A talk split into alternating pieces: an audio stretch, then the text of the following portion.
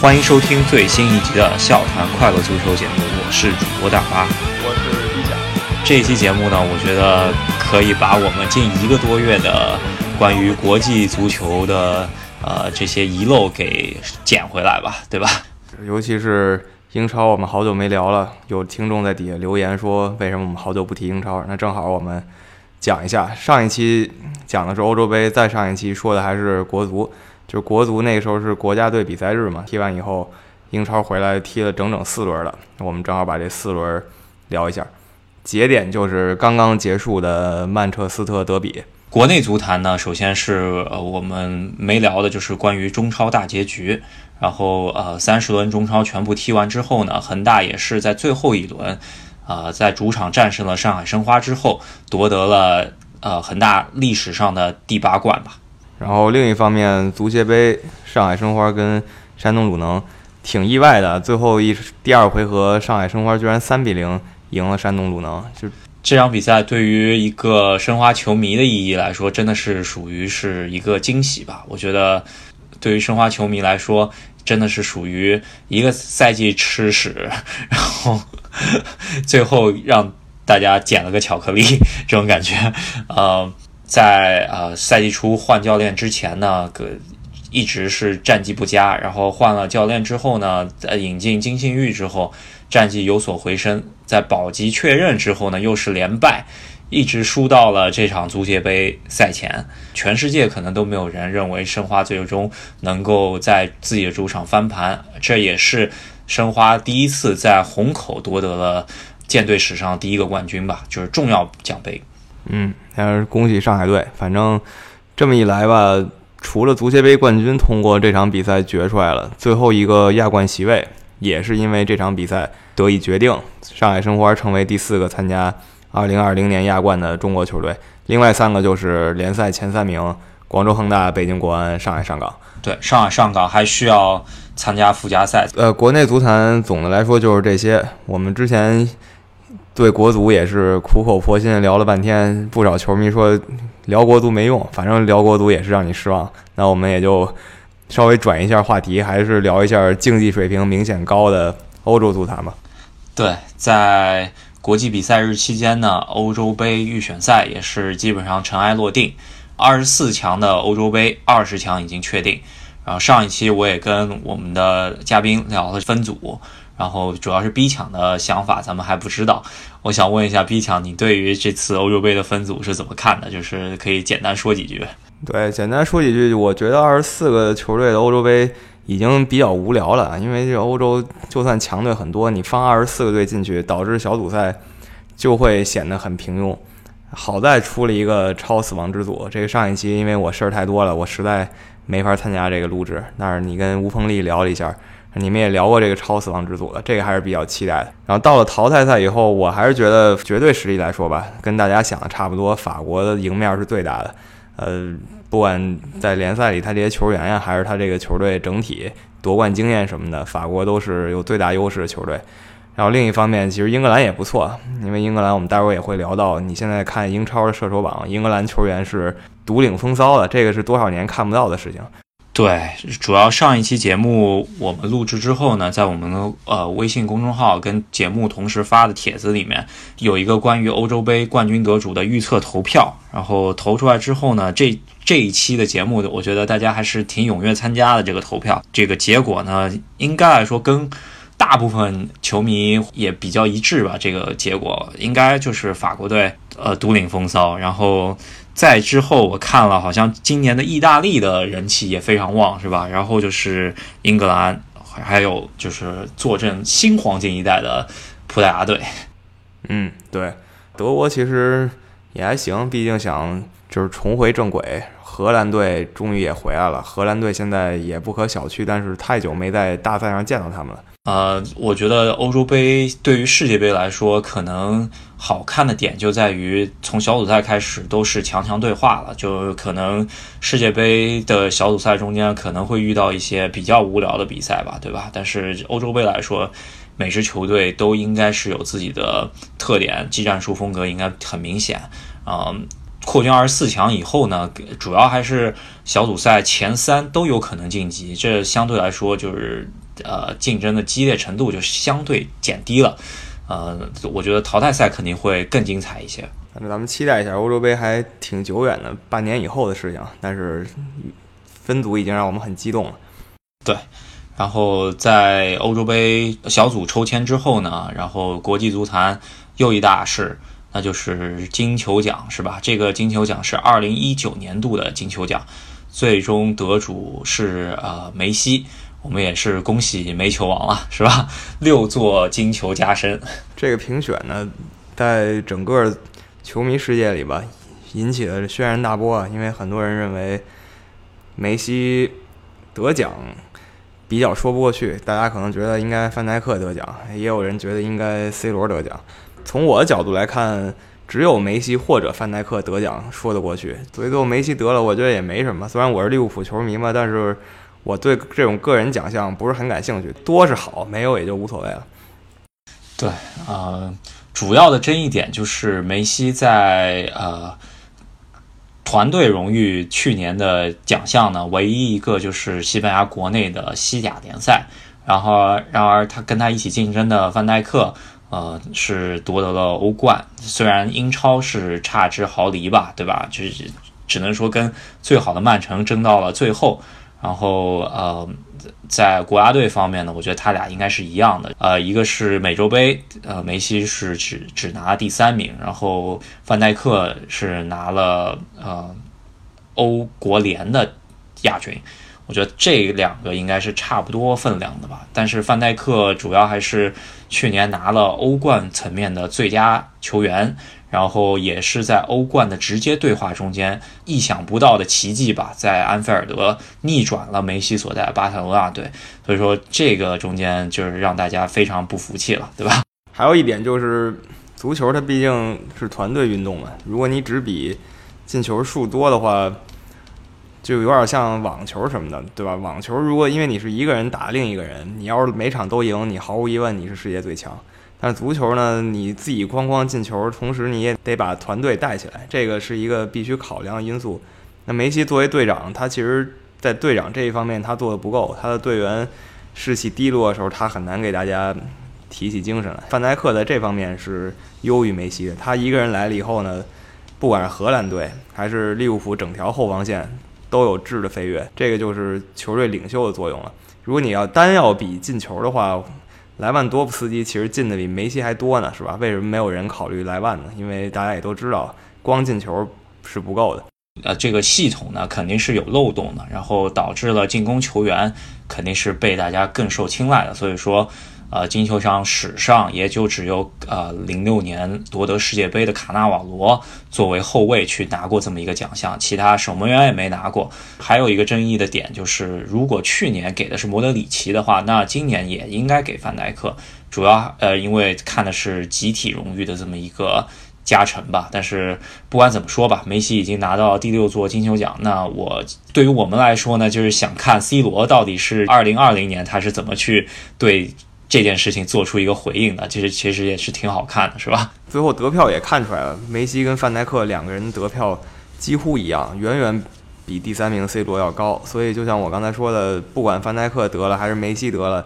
都是说得过去的，只不过就是毫厘之间了。这个评选结束以后呢，我们还是注重球队表现，个人荣誉在足球里永远是第二重要的。你就比如说你问梅西，你愿不愿意把你的六个金球奖全都扔掉，换一个世界杯冠军？我觉得他肯定是愿意的。我觉得他应该也是愿意的。然后把呃把这一段时间国际上国内的一些大足坛大事儿都给大家稍微回顾了一下，然后我们就要回到的这么一个英超的节点，就是利物浦在天王山之战三比一战胜曼城之后呢，利物浦应该是领先曼城八分吧。这段时间呢，英超是发生了翻天覆地的变化。我们在开头的时候说，我们得追溯到国家队比赛日刚刚结束那一周开始。也就是第十三轮的时候啊，我觉得应该是从第十三轮开始之前的呃，可能几天开始聊起。然后这个风波主要起于呃热刺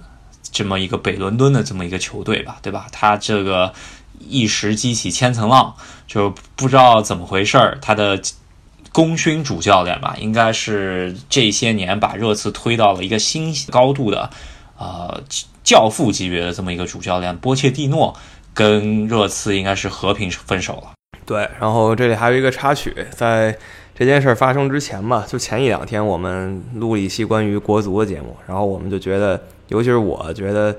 穆里尼奥其实很适合国足，尤其是他的战术。结果话音未落，这个节目还没剪辑完呢，穆里尼奥就成为了热刺的新教练，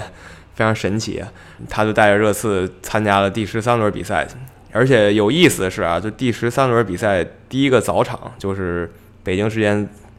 周六晚上七七八点钟那个比赛，不是安排的热刺跟西汉姆联的伦敦德比，然后穆里尼奥球队然后赢了，结束了热刺一个多月的颓势。对，这场比赛应该是赢的还是有一点小惊险吧。为什么呢？就是热刺早早领先三比零之后呢，西汉姆联队连追了两球，到最后时刻追了第二球吧。如果不是最后时刻才追到第二球的话，如果比赛再踢十分钟的话，这个结果也不好说。呃，因为穆里尼奥咱们也知道他是一个踢防守的一个主教练吧，对于自己球队的防守问题一直非常看重的。呃，第一场他执教的这么一场比赛就丢了两个球，对于他来说肯定是不满意的。在这之后呢，热刺可以看出啊，热刺真的是属于头重脚轻的这么一支球队。穆里尼奥上任之后呢，也没有几场零封嘛，是吧？穆里尼奥上任以后，我觉得最大的优势就是他把所有进攻球员的能量都给激活出来了，不管是孙兴民啊、凯恩这几个在波切蒂诺最后两三个月一直进球球员也好，还是说像卢卡斯莫拉呀、啊、这些被按在板凳上比较久球员也好，都有在不断进球，不管是在联赛里还是在欧冠里。然后包括刚刚结束这场五比零的比赛，也是全队多点开花，而不是说一个人个人表演。咱们说穆里尼奥之前呢，还是先说一下波切蒂诺。你觉得波切蒂诺这个下课的时机来说是好还是坏？对于呃热刺的这么一个主席啊列维，呃这么一个抠门的犹太商人吧，他在这个时机选择了穆里尼奥，你觉得是一个好的选择？我觉得他可能真的就是想冲一个冠军了。波切蒂诺虽然带给了热刺很多荣耀，但是他最大的问题就是一个球队，你说他来到了一个黄金年代，一个黄金年代的强队居然没有拿过任何冠军，这个是说不过去的。包括联赛杯、足总杯这种相对容易一点杯赛他也没拿过，我觉得这个可能是导致波切蒂诺终究还是要下课的一个原因。但穆里尼奥就不一样了，穆里尼奥呢，有人说他踢也难看，有人说他性格狂妄，但是呢，他不管到哪一个队，他都会先从一个简单的杯赛冠军得起，比如在切尔西就是一个联赛杯，在曼联虽然踢得不如意吧，但是他至少也得到了几个还不错的杯赛冠军。而且穆里尼奥在杯赛的决赛中间的战绩啊，真的也是非常辉煌。咱们可以细查一下，他在杯赛决赛中间的胜率是非常高的。这也是为什么他在上任的第一个新闻发布会上面，有记者问对于热刺去年呃欧冠决赛输掉你是什么看法？然后穆里尼奥又是出现了非常狂妄的语言啊，就是熟悉的鸟叔回来了。他说：“我从来没输过欧冠决赛。”这句话放在这那里，大家也就知道分量就在那儿了，是吧？真的，真的，真的，就是想起那个要放那个经典的说唱音乐，噔噔噔噔噔那个音乐 ，Thug Life 啊。然后对于热刺球迷来说，他们最渴望的我真不觉得是什么欧冠冠军、联赛冠军，当然你说他想不想拿肯定是想拿的，但是热刺呢，上一个冠军甭说什么冠军了，就已经十多年前的事儿，所以他们就想先拿一个冠军是最要紧的。然后包括他们主席也是一个狂热热刺球迷，我觉得归根结底根本观念上不同就在这里，就是主席要求你先得从一个小冠军拿起，然后这个符合穆里尼奥的建队思路。那你是看好穆里尼奥在热刺成就一段传奇呢，还是说可能就是不了了之，对于他来说也是职业生涯上面匆匆而过这么一个过客？你要是现在一直给他这个阵容，然后就只给他小的经费让他去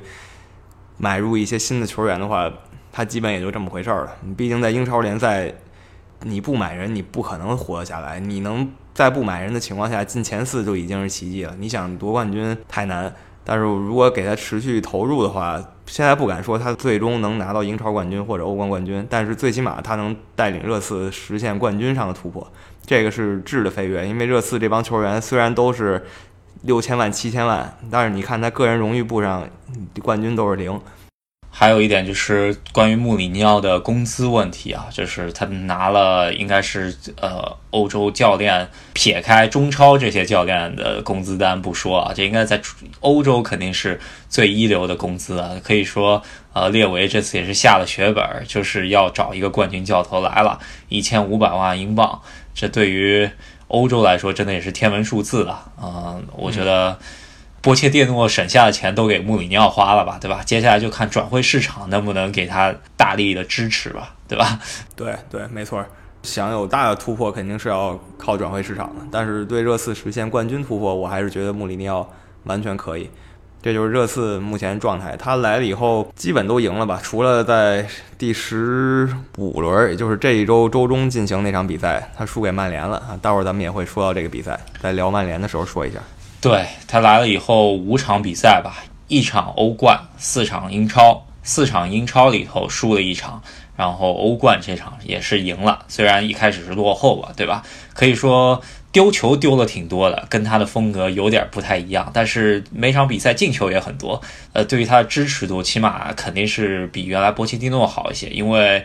呃，相对来说波切蒂诺之前的战绩就没有这么辉煌嘛，对吧？第十三轮最焦点的毫无疑问就是穆里尼奥的热刺首秀，然后第十三轮打下来以后呢，把两个主教练同时推到了这个下课边缘，一个是阿森纳的当时的教练埃梅里，现在我们知道他已经下课了，还有一个是曼联的教练索尔斯克亚，因为两个人都被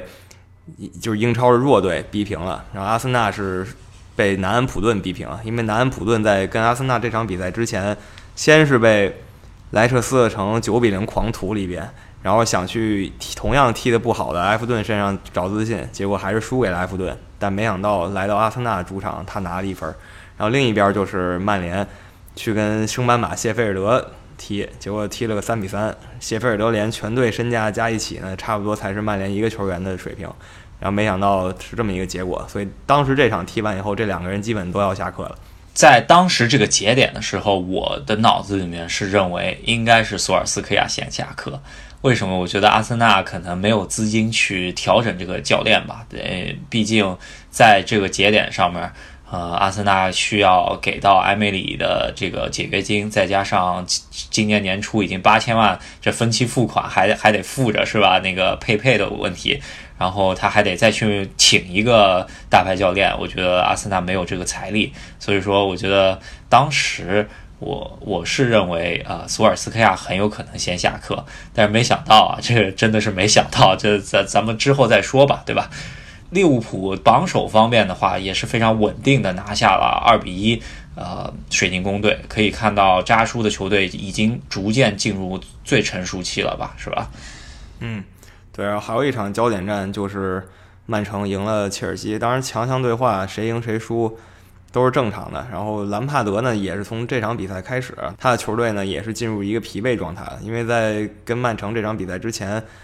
一直在赢，然后我有一个朋友甚至跟我说，明年利物浦跟切尔西的那场联赛就是最终的夺冠之战，结果从这一场比赛开始呢，呃，切尔西就开始输球了。嗯，这可以看到切尔西阵容比较有一些的短板，然后再加上板凳深度不够，呃，在十二月开始这赛程密集的时候，慢慢状态就往下掉了，是吧？嗯，对。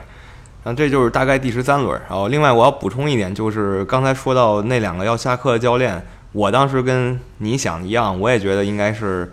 索尔斯克亚先下课，因为他要下课的正好就把波切蒂诺接到曼联了，好像一切都是顺理成章的，然而并没有，然后就来到十四轮，十四轮也是非常多搞笑的事情吧。首先就是曼城去客场踢纽卡斯尔，居然就没赢啊，然后是被利物浦旧将谢尔维最终来了个绝平。打了个二比二，对，这赛季可以说啊，这个英格兰大混子那个史蒂芬布鲁斯吧，对吧？就是名呃姓名前缀加起来 S B 的那个男人，曼联老队长，对他带的这个纽卡斯尔联队还还屡有那种非常令人惊讶的战绩吧，打强队、打弱队也好。呃，可以说从原来啊最大的保级热门，现在已经上升到十一名。我觉得是一个意外。最奇怪的就是他这个纽卡斯尔联吧，在这些弱队之间的拼杀，他基本都是一比零、二比零输掉。他拿分都是在什么热刺身上拿分，然后在曼联身上拿分。要提到他十月份赢曼联那场比赛，让这个他们培养的长得很奇怪那个叫朗斯塔夫兄弟啊，其中那个长得更奇怪一点那个弟弟啊，一战成名了，然后拿到了三分，然后再加上这一场二比二曼城，都是非常艰难的比赛，他反而能拿分。然后像跟什么同一水平球队踢，他就直接把三分送给别人了。在这轮另外的比赛中间呢，我觉得利物浦也是艰难拿下了布莱顿嘛。这场比赛二比一，呃，再加上献上了阿里松的一张红牌，对于来对于利物浦来说还是有点伤的，是吧？对，这个红牌也是非常少见，就是门将到禁区外面，然后习惯性用手去够球了，然后就红牌罚下，这没得说了。这个情况真活久见了。听说上一个干这个事儿的人是利物浦现在的替补门将阿德里安。可以，然后这轮比赛呢，还有一场西伦敦的德比战吧，这个可以说是切尔西对阵西汉姆联，兰帕德的母队，然后也是他父亲的球队吧。最终呃，西汉姆联在这场比赛中间居然一比零客场拿下了切尔西，可以看到兰兰帕德这支切尔西还是非常不稳定了。对，这是个冷门的。切尔西之前除了输给曼城和利物浦，一向还挺稳。这场被西汉姆联爆冷啊，就像你说的不太稳定，毕竟球员还很年轻，教练也是个新手。但总的来说，切尔西在这个节点上打到这个程度还是挺好的。然后另一边还是穆里尼奥热刺，然后又是一个三比二，然后拿下了伯恩茅斯，然后也是进攻依旧是多点开花，但是防守呢没有打出穆里尼奥的防守。然后这轮比赛呢，刚刚所提到在下课边缘的这两个教练又往下课的深渊多走了一步吧。为什么呢？就是之前一直在保级泥潭的诺维奇在主场居然跟阿森纳踢成了二比二，非常尴尬了。其实也只有奥巴梅扬一个人，但是在这一轮的时候吧，阿森纳还不是寂寞的，因为有曼联，曼联也是跟刚升回来的阿斯顿维拉也踢了个二比二。也就是这两场比赛踢完以后，这两个人呢基本真的都要下课了。然后我当时还是觉得曼联会先把索尔斯克亚炒了，然后把波切蒂诺请进来。对，呃，在这轮比赛刚结束之后呢，网上出了一呃，就是在足球圈吧，出了一一系列非常搞笑的画面，就是把老的呃《三国演义》的央视版的那个。那个桃园三结义的那个画面大家都拿出来，是吧？大哥是米兰，二哥是曼联，三弟三弟是那个阿森纳，然后都是十四轮四胜，是吧？这个时候对于这三支球队来说，应该这些主教练都已经在下课边缘了吧，是吧？嗯，对。然后然后没想到意甲那边的米兰队赢了一场，所以大哥刘备先暂时上岸了，然后接下来就剩下二哥关羽和三弟张飞了。那来到第十五轮的时候，中间已经出了一个重大变故，也就是阿森纳炒掉了埃梅里，或者说终于炒掉了埃梅里。毕竟他下课的呼声早在欧联杯失利的时候就开始有人说了，然后在九月和十月的时候已经是沸沸扬扬，十一月的时候几乎所有人都已经知道他要下课了，到十二月他就真的下课了。对，其实在十五轮英超以前呢，主要还是踢了一场欧联杯的比赛。在呃埃梅里最擅长这么一个赛场上面啊，他居然也是输掉了比赛啊、呃，输给了法兰克福。然后这中间咱们可以说一个梗，就是法兰克福在德甲战胜拜仁之后呢，拜仁的主教练下课了。然后这场比赛踢赢阿森纳的比赛之后呢，啊、呃，阿森纳的主教练也下课了。这个时候是很多欧洲的豪门如果想换教练的话，其实可以跟法兰克福约一个友谊赛，可以感受一下。对对对，这这个非常有意思。但是不管怎么说，阿森纳把埃梅里炒了，你也没说找个下家。咱们之前也聊过了，埃梅里是不行，但是为什么不炒他呢？你炒他，你不知道你找谁，你只能先找一个临时替补的教练。那球员替补还可以用用，对吧？你教练替补的话，很多时候比较尴尬。那阿森纳找谁当替补呢？找了十几年前的阿森纳传奇永贝里来当这个教练。但他当教练的一瞬间，我是非常摸不着头脑的，因为永贝里呢，他虽然踢球的时候非常牛逼，但是呢，他没当过教练，他没当过主教练，或者说他只当过助理教练或者青年队、预备队的教练。那这跟在英超这么大一个平台上直接当一个传统的豪门球队教练是完全不同的两个工作，怎么就选上他呢？然后他就仓促上任了。上任以后并没有给阿森纳带来那种蜜月期的兴奋啊！第一场输给了保级队布莱顿主场。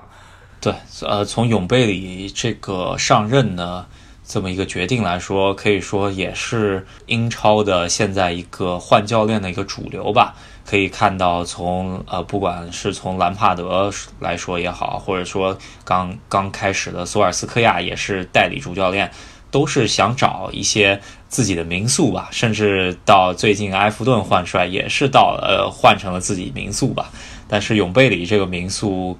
对于兰帕德也好啊，对于索尔斯克亚来说也好啊，他的履历实在是太薄了，是吧？对，而且我感觉，因为可能也是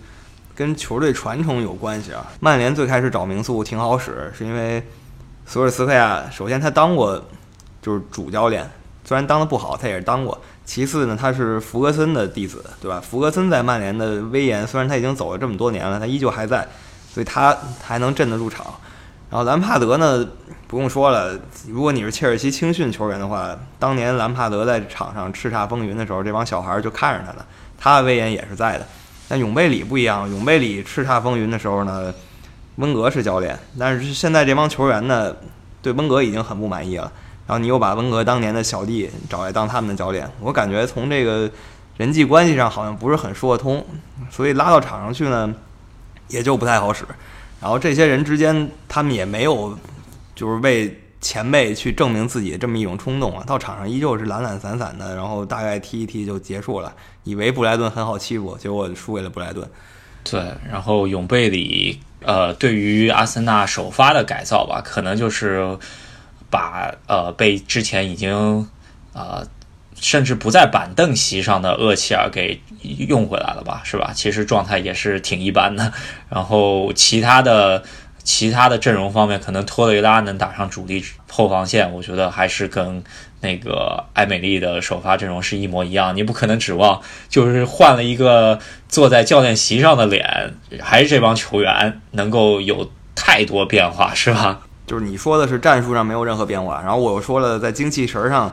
他们这些球员也没有展现出一个愿意奋斗的气质来，就不像曼联刚请名宿或者切尔西刚请名宿的时候那种战斗的气质。那这个精气神没变化，战术也没变化，你成绩一般就不会有变化，所以也就导致了这样。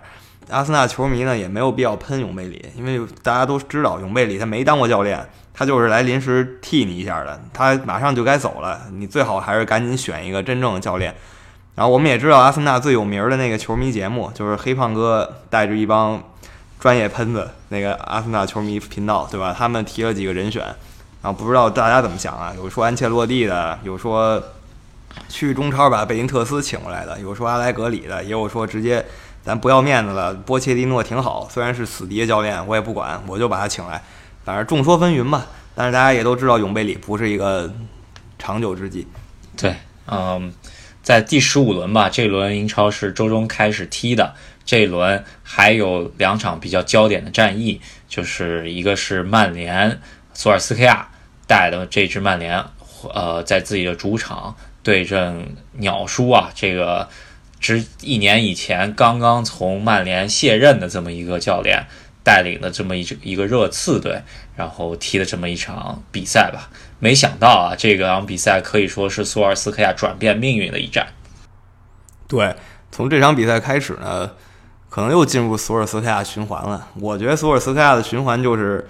先是酣畅淋漓的赢一下，然后所有人都说我靠，名宿弗格森的弟子牛逼。然后接下来就突然莫名其妙的来几场平局，然后大家就说没关系啊，给他时间。然后马上就开始一溃千里，然后大家就说名宿也不行啊，赶紧拎包走人吧，留下你的光辉就可以了，不要再祸害自己的球队了。说到这个时候，他突然又赢了一场，然后大家又开始说我靠，名宿就是牛逼，弗格森的弟子。那现在就来到这个时间，呃，索尔斯克亚二比一打败了热刺，让穆里尼奥现在心服口服。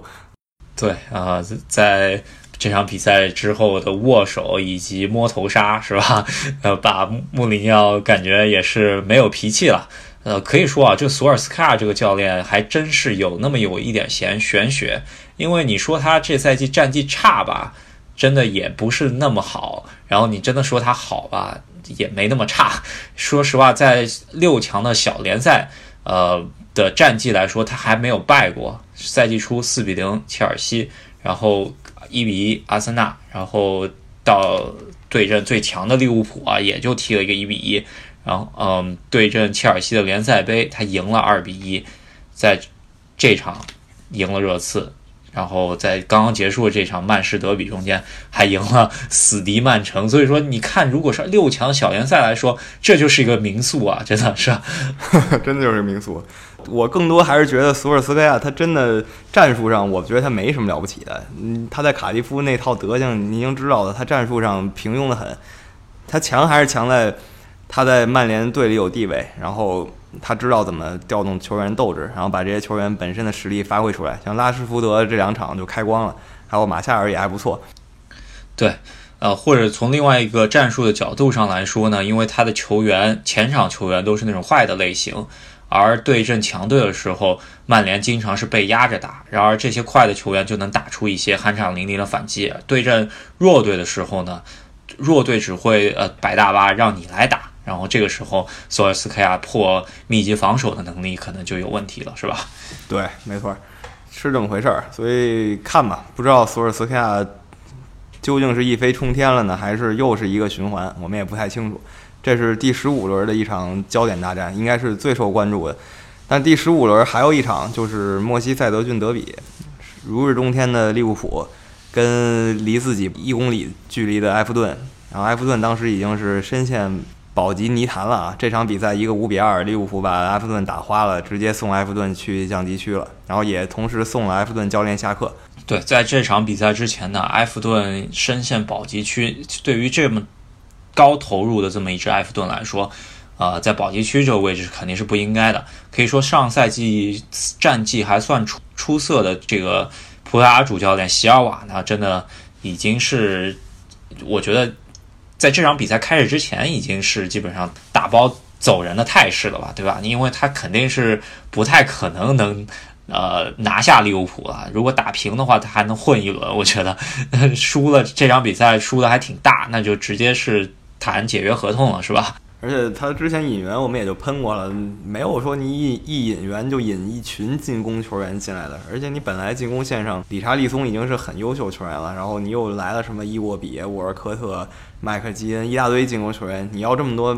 进攻球员你没用啊，你也不能把他们全囤上去，是吧？就有点像国足规划了，你规规划进攻五虎将一点用没有。你这也是呃埃弗顿的主教练下课之后呢，也是英超第四个球队换了主教练，在这个在二零一九二零赛季开始以后，也是第五任下课的主教练嘛，对吧？因为在在这轮开始之前呢，那个沃特福德又换了一自己第二任的主教练了，那个申花名宿教练弗罗雷斯，是吧？现在又找了一个新教练，所以说，呃，英超在十二月左右的时候，已经有四个球队五任教练了，呃，被被更换，这也是可以看到英超的激烈程度啊。对，因为到了圣诞前嘛，如果球队踢得不好的话，都想赶紧重新调整一波，在圣诞的时候赶紧抢分，所以就到了换教练最密集的时候。过不了多久，还有很多球队也要换了，像沃特福德，我感觉已经抢救不过来了。你换两个教练，现在是第三个教练了，你这么乱来的话，还是倒数第一。这赛季八成啊，就踢好了点，可能倒数第二结束，依旧是降级的命运。然后埃弗顿刚才说了，把这个席尔瓦踢走了以后呢，也是学曼联、阿森纳请了一个名宿回来。然后我们刚才说，我们刚才也说，索尔斯克亚只执教过卡迪夫城，然后永贝里呢，他没执教过主教练的位置。那埃弗顿请这名宿更牛奔，他这名宿呢，不光没当过主教练，连助理教练都没当过，这是他第一份管理球队的工作。直接上任是带自己呃呃踢球多年的埃弗顿队，然后也直接当上了这么一支英超球队的主教练，我觉得也是挺大胆的。可能你能想象得到，因为在市场上还有阿森纳这些呃大球队都还在等着招主教练呢，哪还轮得到埃弗顿来找啊，是吧？但是没想到啊，就埃弗顿他换了这么一个人以后吧，虽然没什么经验，但是呢，刚才结束这个英超第十六轮，他居然三比一把切尔西给赢了。然后这么一看，可能就阿森纳这个名宿战术不太好用，别人都实实现了短暂的复兴。对，连蜜月期都不给永贝里是吧？对，真的。埃弗顿可能也是因为他球员英格兰派球员稍微多一点，然后他这个请了一个苏格兰大佬回来，也是埃弗顿效力得有十年的这么一个球员了，呃，也叫福格森吧，但跟那个福格森一点关系都没有。然后回来以后，最起码现在蜜月期是打出来了，理查利松进球了，然后还有那个小将忘了叫什么了，连梅开二度吧。在第十五轮咱们就讲差不多吧。曼联赢了热刺之后，索尔斯克亚的我们当时在群里聊的就是索尔斯克亚插上了呼吸机，开始啊、呃、有了生命迹象是吧？对，没错。然后这一轮呢，我感觉就是可以起床走路了，因为啊不是他居然去客场挑战曼城，然后把曼城给赢了，而且很干脆利落，上半场就二比零领先。然后曼城是在比赛快结束的时候掀起了一波攻势。奥塔门迪扳回了一个，但是再攻也没攻进去，然后曼联二比一带走胜利。我觉得曼城这个球队，咱们可以聊一聊这赛季的走势吧。应该来说，一开始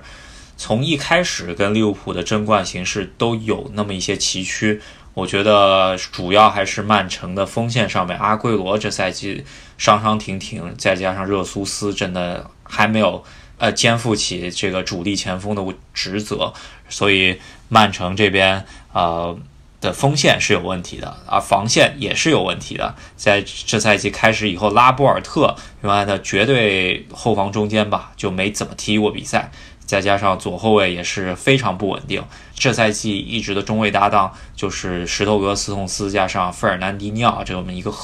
客串的后卫，踢得非常不好吧。所以说，在弱队强队身上都丢了分。对，为什么曼城踢成这样就要被球迷狂喷呢？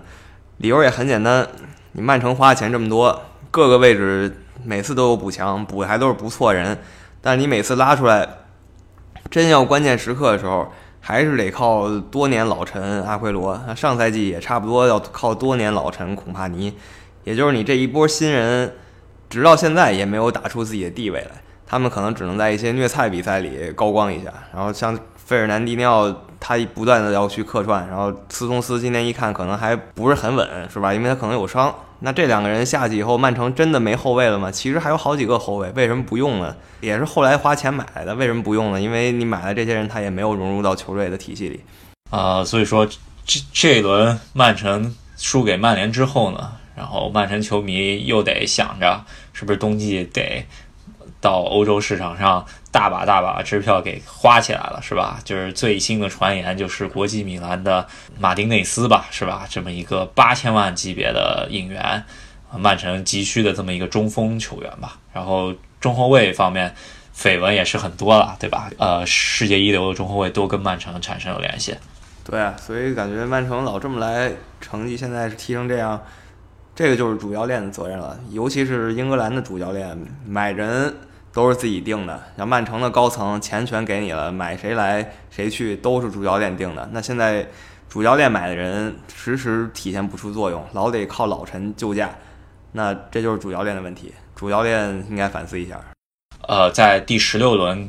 的进行的所有比赛中间呢，还有一场我觉得就有点让人呃惊讶的比赛，可能就是热刺队了。这这场五比零酣畅淋漓的大胜啊，这孙兴慜已经变成孙纳尔多或者孙罗是吧？他确实太强了。这个他当年来热刺的时候，很多还很多人，包括我也是质疑他实力的，因为我就算我们看了很多比赛，我也没怎么看过他在德甲表现。他来了热刺以后，第一个赛季其实也就是一个普通的亚洲球员，之前在英超表现，什么香川真司、朴智星，也就是这个表现。但从他第二个赛季开始，他就已经成了顶级英超球员了，然后到现在基本上他这条边路是所有英超边后卫和中中后卫的噩梦，基本就被他狂突。进步吧，在英超来说是现象级的，甚至我觉得啊，就是他的上一任主教练波切蒂诺对于它的发展来说都是一个非常不好的一个作用吧。因为我觉得波切蒂诺有点尽量使用他自己的一些亲信球员，孙兴民感觉给的机会并没有那么公平啊。但是在鸟叔上任之后，我觉得孙兴民真的是啊、呃、有点如鱼得水的意思啊。呃，穆里尼奥一直在重用他。另外一边的话，埃里克森啊，还有什么卢卡斯莫拉他们换着打，但是孙兴民基本上是有机会就给上，确实也没辜负穆里尼奥的信任，不断在进球。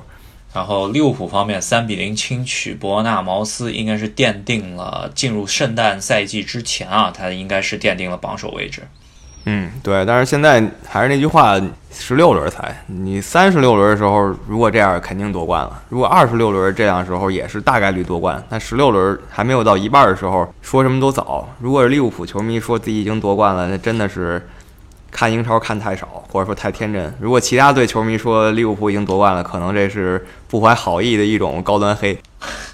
那看一下积分榜啊，就是说。为什么利物浦这赛季夺冠希望非常大呢？因为是纸面实力上伯仲之间的曼城队呢，落后利物浦十六轮，落后了十四分。而另外一支黑马，我觉得应该所有人都没有想到，本赛季应该莱斯特城很有可能进进入到了英超前四行列的这么一支球队吧，就是罗杰斯带的这么一个莱斯特城队，可以说。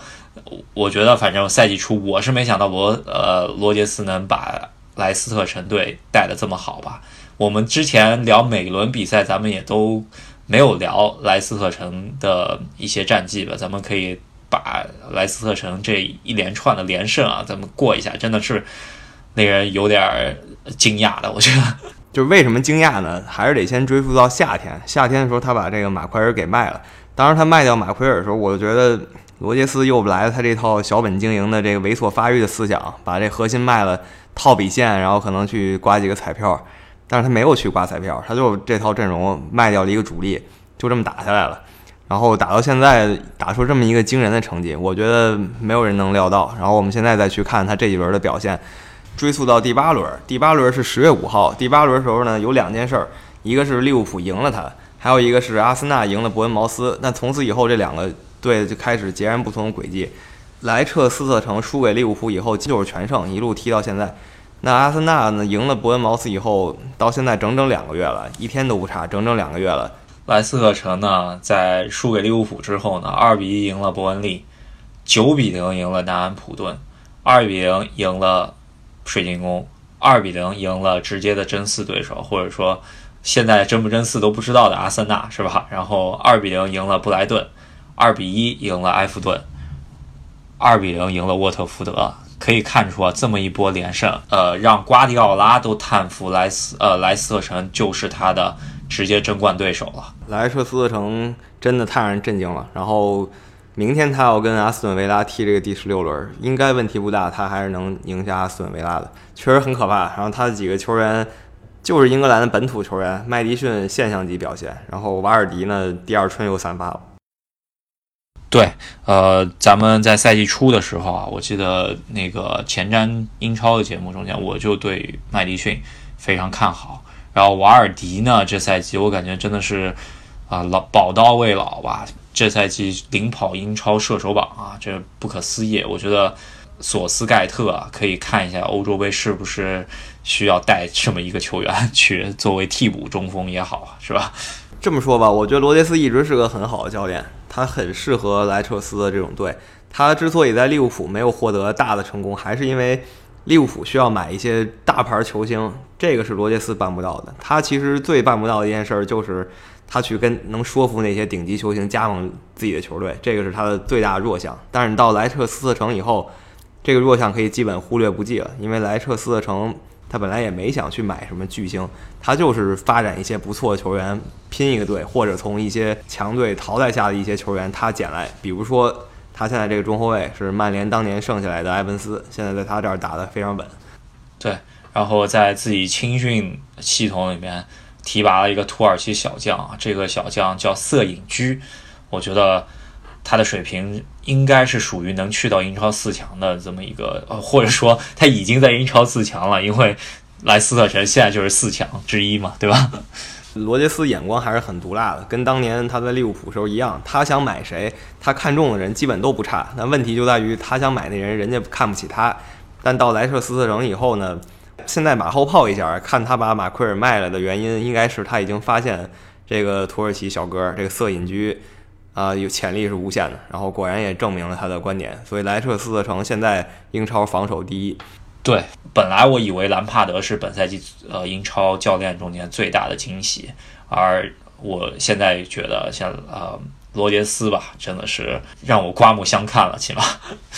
已经是把英超格局又给颠覆了一次，彻底翻了个个，是吧？利物浦是目前是遥遥领先了，然后曼城也还挺强的，然后莱彻斯特城是颠覆大家认知，然后狼队呢反而是期待了两三个赛季以后，依旧是还在六七名左右。呃，然后鸟叔把热刺给拉回来了吧，然后曼联也是被索尔斯克亚两两回合给救回来了，两个球队分别排在第五、第六。在呃其他球队上面，就是阿森纳可能现在离原来自己欧冠的目标可能渐行渐远了。然后保级方面来说，埃弗顿在这场胜利之后呢，也是摆脱了保级区吧，因为保级区真的我觉得应该是从啊 呃, 呃谢菲尔德十九分开始啊，甚至阿森纳都陷陷入了保级区了，对吧？因为十九分和倒数第三名南安普顿十五分只差四分。对，没错，其实四分的话在圣诞节期间就是一瞬间的差距啊，可能一两场比赛以后，你原来领先四分，你现在变成落后两分了，很常见的事情。悲观的阿森纳球迷都说现在已经是为保级而战了，这话其实不虚。如果阿森纳老这么踢，比如说在这场赢不了西汉姆的话，他就真的要进入保级泥潭了，因为他接下来要面对曼城、切尔西连番的轰炸，所以他很慌啊、呃。还有曼联。然后英超的射手榜方面吧，呃，第一位是我们刚刚所提到莱斯特城宝刀瓦尔迪，第二名居然是切尔西的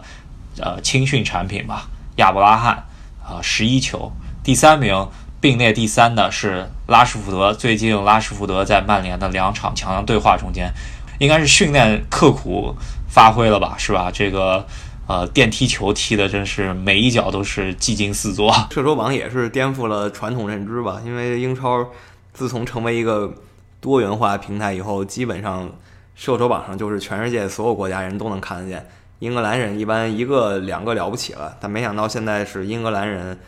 刷了榜啊，前几名都是英格兰人，非常少见的现象。对，而且大英的首发中锋凯恩并不在前三，是吧？当然凯恩也有追回来的势头，这几场穆里尼奥来了以后又开始哐哐进球啊。